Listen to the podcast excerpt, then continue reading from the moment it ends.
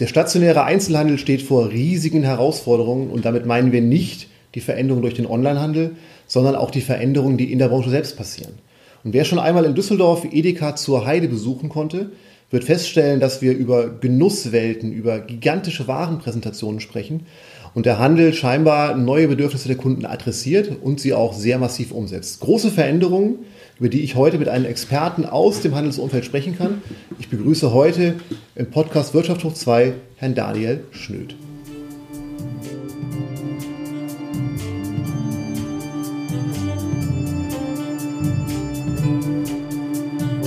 Wirtschaft hoch 2. News, Hintergründe und Einordnungen zu aktuellen Themen aus Wirtschaft und Wissenschaft.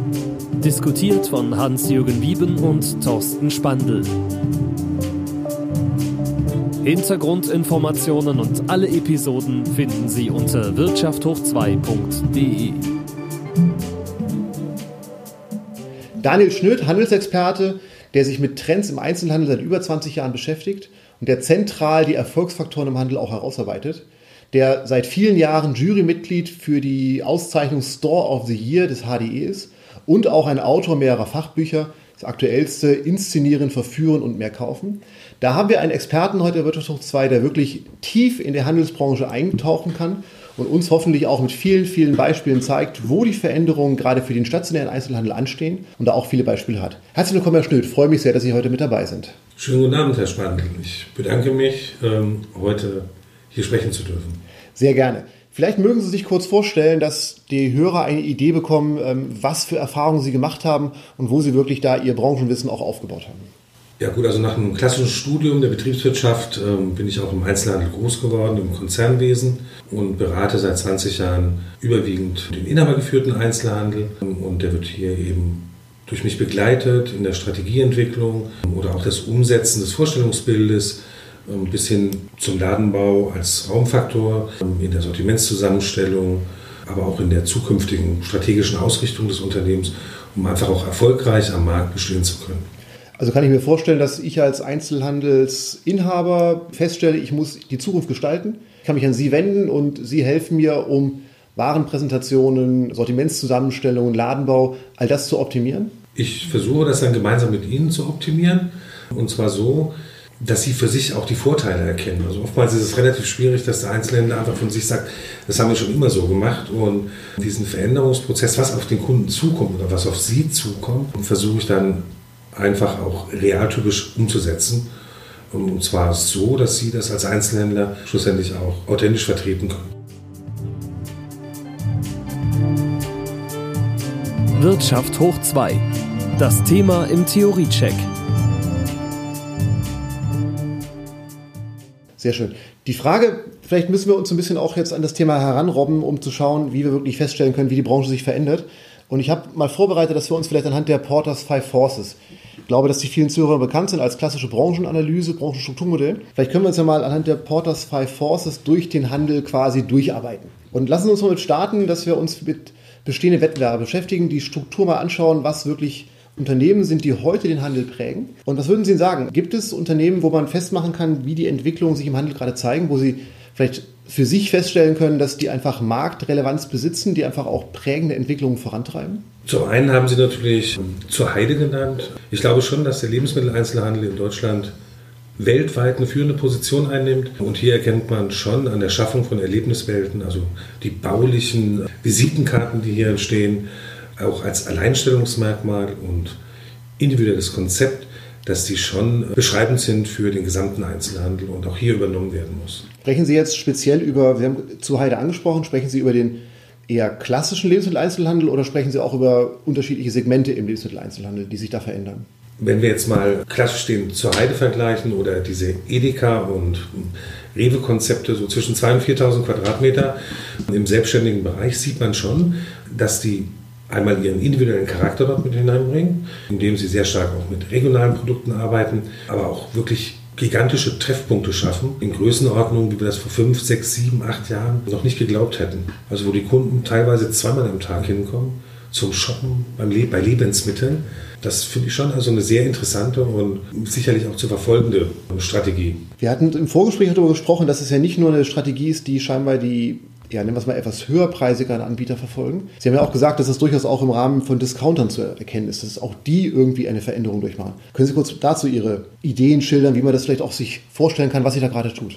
Ich glaube, der Knackpunkt ist natürlich schon die Geschichte, dass die Discounter und die günstigen Preisanbieter gemerkt haben, dass sie im Preis-Leistungs-Verhältnis eigentlich ihre Ressourcen ausgereizt haben, dass sie auch was Qualität der Mitarbeiter ähm, angeht, relativ weit vorne sind. Auch ein Lidl und auch ein Aldi können inzwischen bedienen und beraten und sie natürlich jetzt den Weg suchen in der quantitativen und qualitativen Flächenoptimierung, was einhergeht natürlich auch mit Veränderungen im Sortiment. Und wenn Discounter, und dazu gehören eben auch Unternehmen wie Kick und Teddy oder Primark, Cody, aber auch die Pseudo-Discounter wie ein H&M, wenn die, sag ich mal, solche Sprünge machen in der optischen Darstellung äh, ihres Ladengeschäftes, dann ist es natürlich für den klassischen Facheinzelhandel im mittleren bis gehobenen Preissegment vor allem gegeben, dass er hier noch deutlich größere Sprünge machen muss. Also Quantensprünge, die manchmal auch nicht unbedingt bezahlbar sind. Ich glaube, wenn wir heute einen umgebauten Aldi besuchen, vielleicht auch eine von den Vorzeigfilialen von Penny, kann man feststellen, gebe ich Ihnen vollkommen recht, dass die Entwicklung der Filialen in Qualität und Quantität der Präsentation der Waren der Mitarbeiter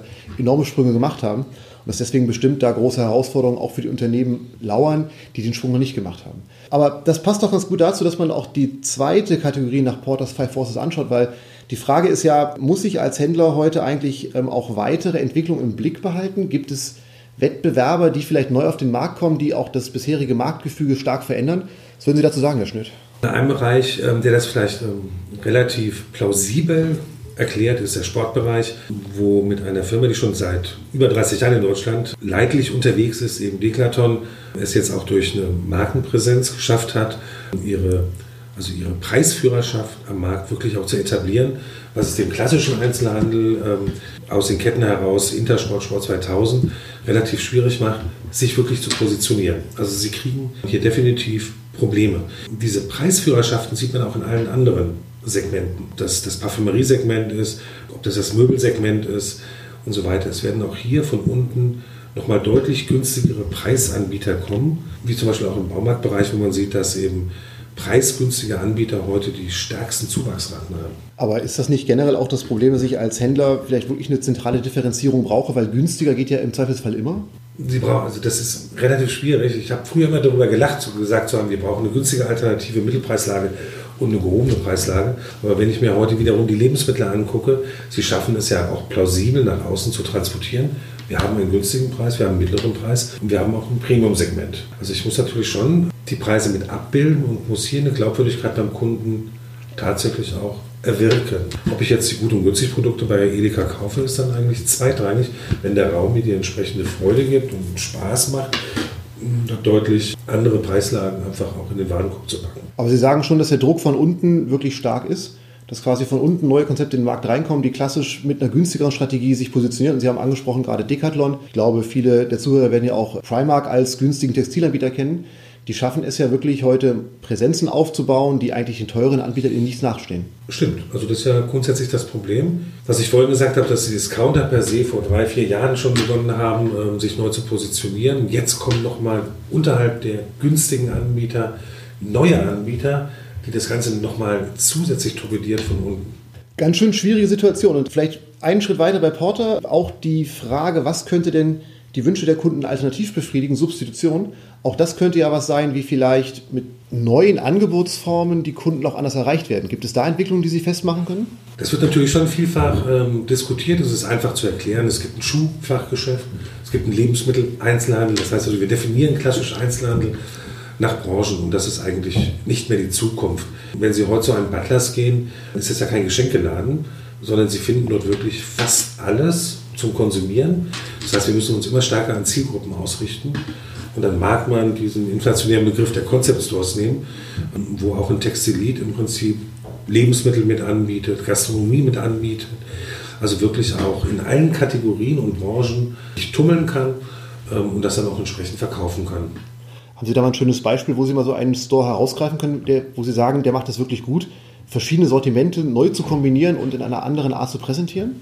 Da können wir uns natürlich ähm, schon so ein bisschen einmal die Local Heroes angucken, ob das ein ähm, Moor in Dollar ist mit 1000 Schön als Beispiel, der Engelhorn mit seinem Trendstore mit dem neuen Konzept wo er über verschiedene Sortimentsbereiche eben ganz neu kuratiert. Ähm, für mich als schönstes Beispiel ist ähm, hier wieder Pier 14, die auf Usedom sitzen, ähm, inzwischen auch mit einem Sterne-Restaurant. Aber das finden wir natürlich auch noch bei einem Garhammer in Bayern. Also das ist natürlich schon inzwischen gern gesehen, dass man eben wirklich alles miteinander verquickt. Gastronomie, verschiedenste Sortimente. Ich sage dann immer so, wir hatten das vorhin als Thema, eben die Lakritz-Schokoladenkugel, über ein Prosecco und Craft-Bier ähm, und da wird eine Tasche angeboten und so weiter. So die kleinen Wünsche des Menschen einfach mal so mit dazu packen. Und damit kann ich, also wie gesagt, immer abgerundet auf die Zielgruppe, kann ich mich in allen Kategorien frei bewegen.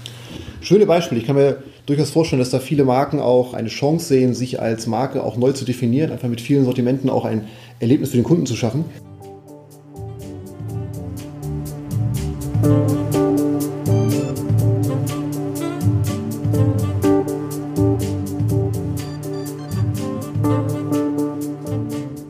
Ganz gut zum vierten Element von Porters Five Forces, weil nämlich gerade auch der Markenhersteller oder auch der Lieferant, der den Handel braucht, um auch wirklich die Absätze zu machen. Wie macht sich denn die Macht der Lieferanten oder der Hersteller heute im Handel bemerkbar? Weil da kann man auch durchaus feststellen, dass ja Bereitschaften da sind, vielleicht auch zu vertikalisieren, sprich den Handel mit aufzunehmen. Was sind da so die prägenden Beispiele, die den Markt wirklich zentral gerade verändern?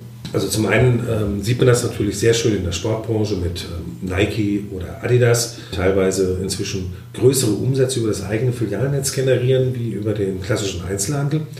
Also somit die Kette komplett zerstört haben und ihre eigenen Wege gehen. Ein sehr schönes Beispiel ähm, ist auch Samsung, die mit ihren Showcases inzwischen Flächen schaffen, wo sie schon gar nicht mehr verkaufen, wo die Produkte tatsächlich nur noch inszeniert werden, Experience ausprobieren stattfindet, wo ich Kaffee trinken kann, wo ich mich unterhalten kann, wo Treffpunkte geschaffen werden mit Town Square Apple als Beispiel.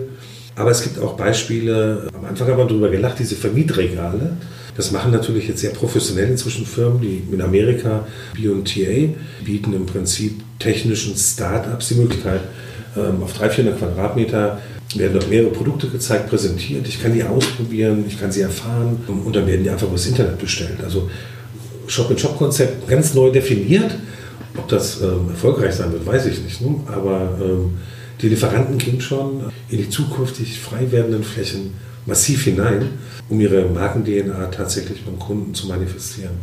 Aber ein schöner Bezug, weil, wie Sie schon angesprochen haben, diese Vermietregale, die früher so selbstgemachtes transportiert haben, wenn die heute aufgreifen, dass Produkte, die über Crowdsourcing eine große Anzahl an Followern hinter sich vereinen, die technisch wirklich am absoluten Edge sich befinden, wirklich über solche Stationärflächen auch angeboten werden, dann können daraus ganz neue Erlebniswelten auch entstehen, die Kunden wirklich auf eine neue Art frequentieren und die quasi diese alte Idee nochmal vollständig neu interpretieren. Sehr schönes Thema. Einen Punkt würde ich noch ganz gerne aufgreifen aus Supporters Five Forces und zwar, wie verändern eigentlich die Kundenwünsche die Struktur, wie der Handel sich präsentieren muss, weil ich glaube, dass der Kunde heute immer mehr Macht bekommt, seinen Wünschen Ausdruck zu verleihen und durch die vielen Möglichkeiten, dass ich meinen Umsatz ja auch digital tätigen kann, bei vielen Wettbewerbern tätigen kann, muss ich ja als Händler mich auch durchaus an den Unternehmen orientieren, die sich in der Branche befinden, aber auch ganz zentral am Kunden, was der Kunde für Wünsche hat.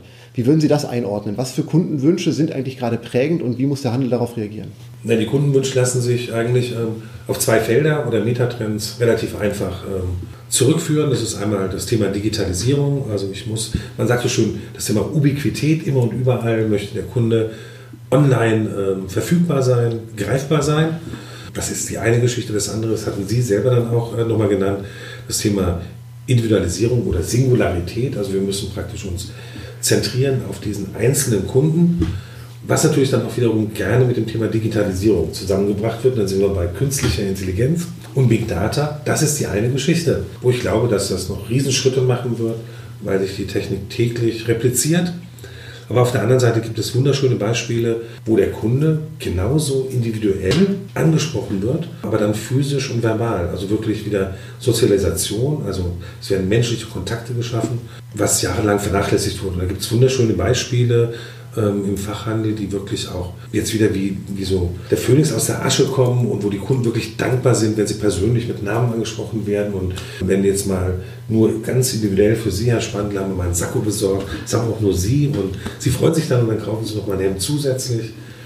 Das ist dann weg von der Welt des klassischen Big Datas in der Digitalisierung, sondern auf der anderen Seite wieder, dass ich meinen Menschen verstehe und wo ich meine Handzettelchen habe, wo ich weiß, was der Kunde will. Individual, also Individualisierung, individuell auf ihn zugeschnitten. Da möchte ich vielleicht nochmal etwas ketzerisch nachfragen, weil Sie gerade das Thema Digitalisierung so ein bisschen in Abrede gestellt haben, weil man könnte das auch in anderen Erlebnisformen transportieren. Wenn Sie jetzt als Experte gefragt werden von Handelsunternehmen, ähm, wollen die nicht alle per se erstmal digitalisieren, weil das gerade der Megatrend ist? Müssen Sie da nicht quasi die Händler wieder, zu, wieder einfangen, dass Sie denen sagen, pass mal auf, Digitalisierung ist ganz schön und gut, aber in Wirklichkeit musst du dir erstmal Gedanken machen um die Wünsche deiner Kunden, um die Warenpräsentation, um die Ladengestaltung. Ist nicht Digitalisierung in vielen Fällen einfach ein Wunsch, dass man damit was retten kann, was vielleicht anders gerettet werden müsste? Da müssen wir schon so ein bisschen unterscheiden. Digitalisierung einmal im, im Bereich der, des E-Commerce, also Waren eben übers Internet verkaufen. Und ich sage dann immer, es gibt heute mehr Internetanbieter wie stationäre Händler. Und wenn ich mich da drin auch noch tummeln will, dann geht man am besten über die Marktplätze. Da kann man natürlich jetzt über Amazon, ähm, Alibaba, eBay, kann man lästern, wie man möchte. Aber es funktioniert ja für denjenigen, der es macht, ja recht gut. Und da habe ich auch sicherlich nichts dagegen. Aber man weiß heute, ähm, dass die Menschen, die suchen nicht Flatscreens, ähm, 10 mal 50 Meter. Also das, das im Prinzip zu sagen, das ist jetzt Digitalisierung. Also mit diesen Elementen zu arbeiten, ist, glaube ich, nicht der richtige Weg, vor allem wenn der Content überhaupt nicht da ist. Also ich muss ja für den Kunden interessanten Content schaffen. man weiß heute, dass, äh, wenn man sich andere Märkte anguckt, in Asien oder in Amerika, dass die Menschen gar nicht ähm, mehr diesen direkten Weg der Digitalisierung gehen, sondern eher soziale Welten aufsuchen, die sie digital verteilen können. Also da geht es um diesen Begriff Content Seeding, also wie sehe ich im Prinzip Inhalte, die sich viral über den Kunden verteilen. Also muss ich natürlich Erlebnisräume schaffen. Und dieses Erlebnisräume schaffen und wo es eben auch dauerhaft positiv für den Kunden letztlich ist, das ist schon so ein bisschen eine Schwierigkeit auch für diejenigen, die die Läden planen. Das können manchmal ganz kleine Sachen sein. Und manchmal haben wir eben gigantische Geschichten wie 30 Meter hohe Kletterfelsen oder eine riesige Surfwelle bei ähm, L&T in Oldenburg.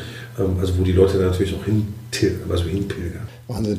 Lassen wir uns noch ein Thema hinten drauf packen. Und zwar, wir haben jetzt ganz viel an Aspekten angerissen und vieles auch mal versucht, ein bisschen zu beleuchten, so reinzukommen in die Themen. Aber wenn Sie jetzt gefragt würden, was ist denn so das zentrale Thema, was Ihrer Einschätzung nach die Branche am Zukunft am stärksten prägen wird? Was würden Sie denn da sagen? Ich glaube schon, also das, wir hatten vorhin, glaube ich, darüber diskutiert, das ist so ein bisschen auch, das, was uns wahrscheinlich so ein bisschen überrollen wird, ist der Wunsch des Kunden, also dieser wahnsinnige Wunsch nach Erlebnis. Und da sind wir ganz schnell, da können wir in die Geschichte schauen, da sind wir bei Brot und Spiel und bei den Römern, wo ich dann schon glaube, dass irgendwann Punkte, Punkte erreicht werden, wo es dann ans Übertreiben geht. Ich sage mal, selbst eine Firma Red Bull, und das ist jetzt kein O-Ton, akzeptiert ja, dass wirklich schwere Unfälle passieren. Das ist ihr Event, das ist das Erlebnis, was sie mit ihrer Marke transportieren wollen, dass da lebensgefährliche Unfälle passieren. Und dieser Drang oder dieser Wunsch der Kunden, ähm, der wird uns, glaube ich, schon an Grenzen bringen, die viele Händler, äh, Facheinzelhändler gar nicht äh, bedienen können.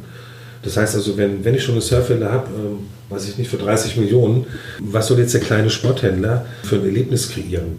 Ein kleiner Lauffahrt, damit macht er sich ja nur lächerlich. Ne? Wir werden da schon wirklich auch Probleme kriegen, wenn dieser Wunsch tatsächlich so da ist. Und wie würden Sie darauf reagieren als Händler? Sie haben das Beispiel angesprochen, große Surfwelle, ich kleiner Händler. Was mache ich? Wie schaffe ich, dass meine Kunden bei mir bleiben und nicht dann zur Surfwelle nach, ich glaube, Oldenburg war das Tingeln? Ja, zum einen, zum einen, ich muss immer dieses Alleinstellungsmerkmal schaffen. Da muss ich einfach eine Kombination wählen. Das heißt also, ich muss natürlich irgendwo im Sortiment einen Schwerpunkt schlussendlich kreieren, den nur ich habe oder den ich am besten bedienen kann. Und das Gleiche muss ich irgendwo auch im, im Faktor Raum kreieren. Ich glaube schon, dass es zwingend notwendig sein wird, dem Kunden mehr Raum zu schaffen. Ob das ähm, Kassentresen sind, ob das Umkleidekabinen sind, ob das Sitzloungen sind. Es muss einfach auch Wohlfühlambiente transportieren. Und diese Masse an Produkten wird nicht mehr das Entscheidende sein. Das Entscheidende wird schlussendlich sein, die Lagerumschlagsgeschwindigkeit zu optimieren im Laden ähm, und dann eben auch, sag ich mal, Kauffragen einfach noch stärker ähm, in den Vordergrund zu stellen. Also mit solchen Kennziffern zu arbeiten, wo wir einmal Produktivität auf der Fläche definieren können und auf der anderen Seite die Produktivität des Kunden werten können. In dem Fall Kaufrate oder Capture Rate, also Passanten- und Besucherraten die notwendig sind. Und so den Kunden wirklich in den Raum zu bekommen, wo er sich aufhält. Das geht auch mit Kleinigkeiten. Wunderbares Fazit. Eine Frage, Herr Schnell, zum Schluss. Wenn jetzt unsere Zuhörer Interesse haben, mehr über Sie mit Ihnen zu erfahren, ähm, wie kann man Sie am besten erreichen? Über Handy. Nein, man kann mich also super erreichen ähm, über die klassischen sozialen Medien, bin ich auffindbar. Ich bin über die, meine Homepage erreichbar und die E-Mail-Adresse. In dem Fall LinkedIn und Xing finden Sie auch den Daniel Schnöd, ist also kein Thema. Und ansonsten bin ich telefonisch eigentlich immer auf dem Handy erreichbar. Wenn ich nicht gerade ein Interview mache oder eine Vorlesung bei Ihnen. Wunderbar. Vielen Dank, Herr Schnöd. Hat mir sehr viel Spaß gemacht, wirklich viel gelernt im Interview. Und würde mich freuen, wenn Sie unsere weiteren Folgen gerne abonnieren, wenn Sie uns auf den sozialen Netzwerken entsprechend beurteilen. Und nochmal besten Dank, Herr Schnöd, und wünsche allen Zuhörern einen weiteren schönen Tag. Dankeschön. Vielen Dank und Ihnen auch noch einen schönen Abend. Das war Wirtschaft hoch 2, der Wirtschafts- und Wissenschaftspodcast mit Hans-Jürgen Wieben und Thorsten Spandl.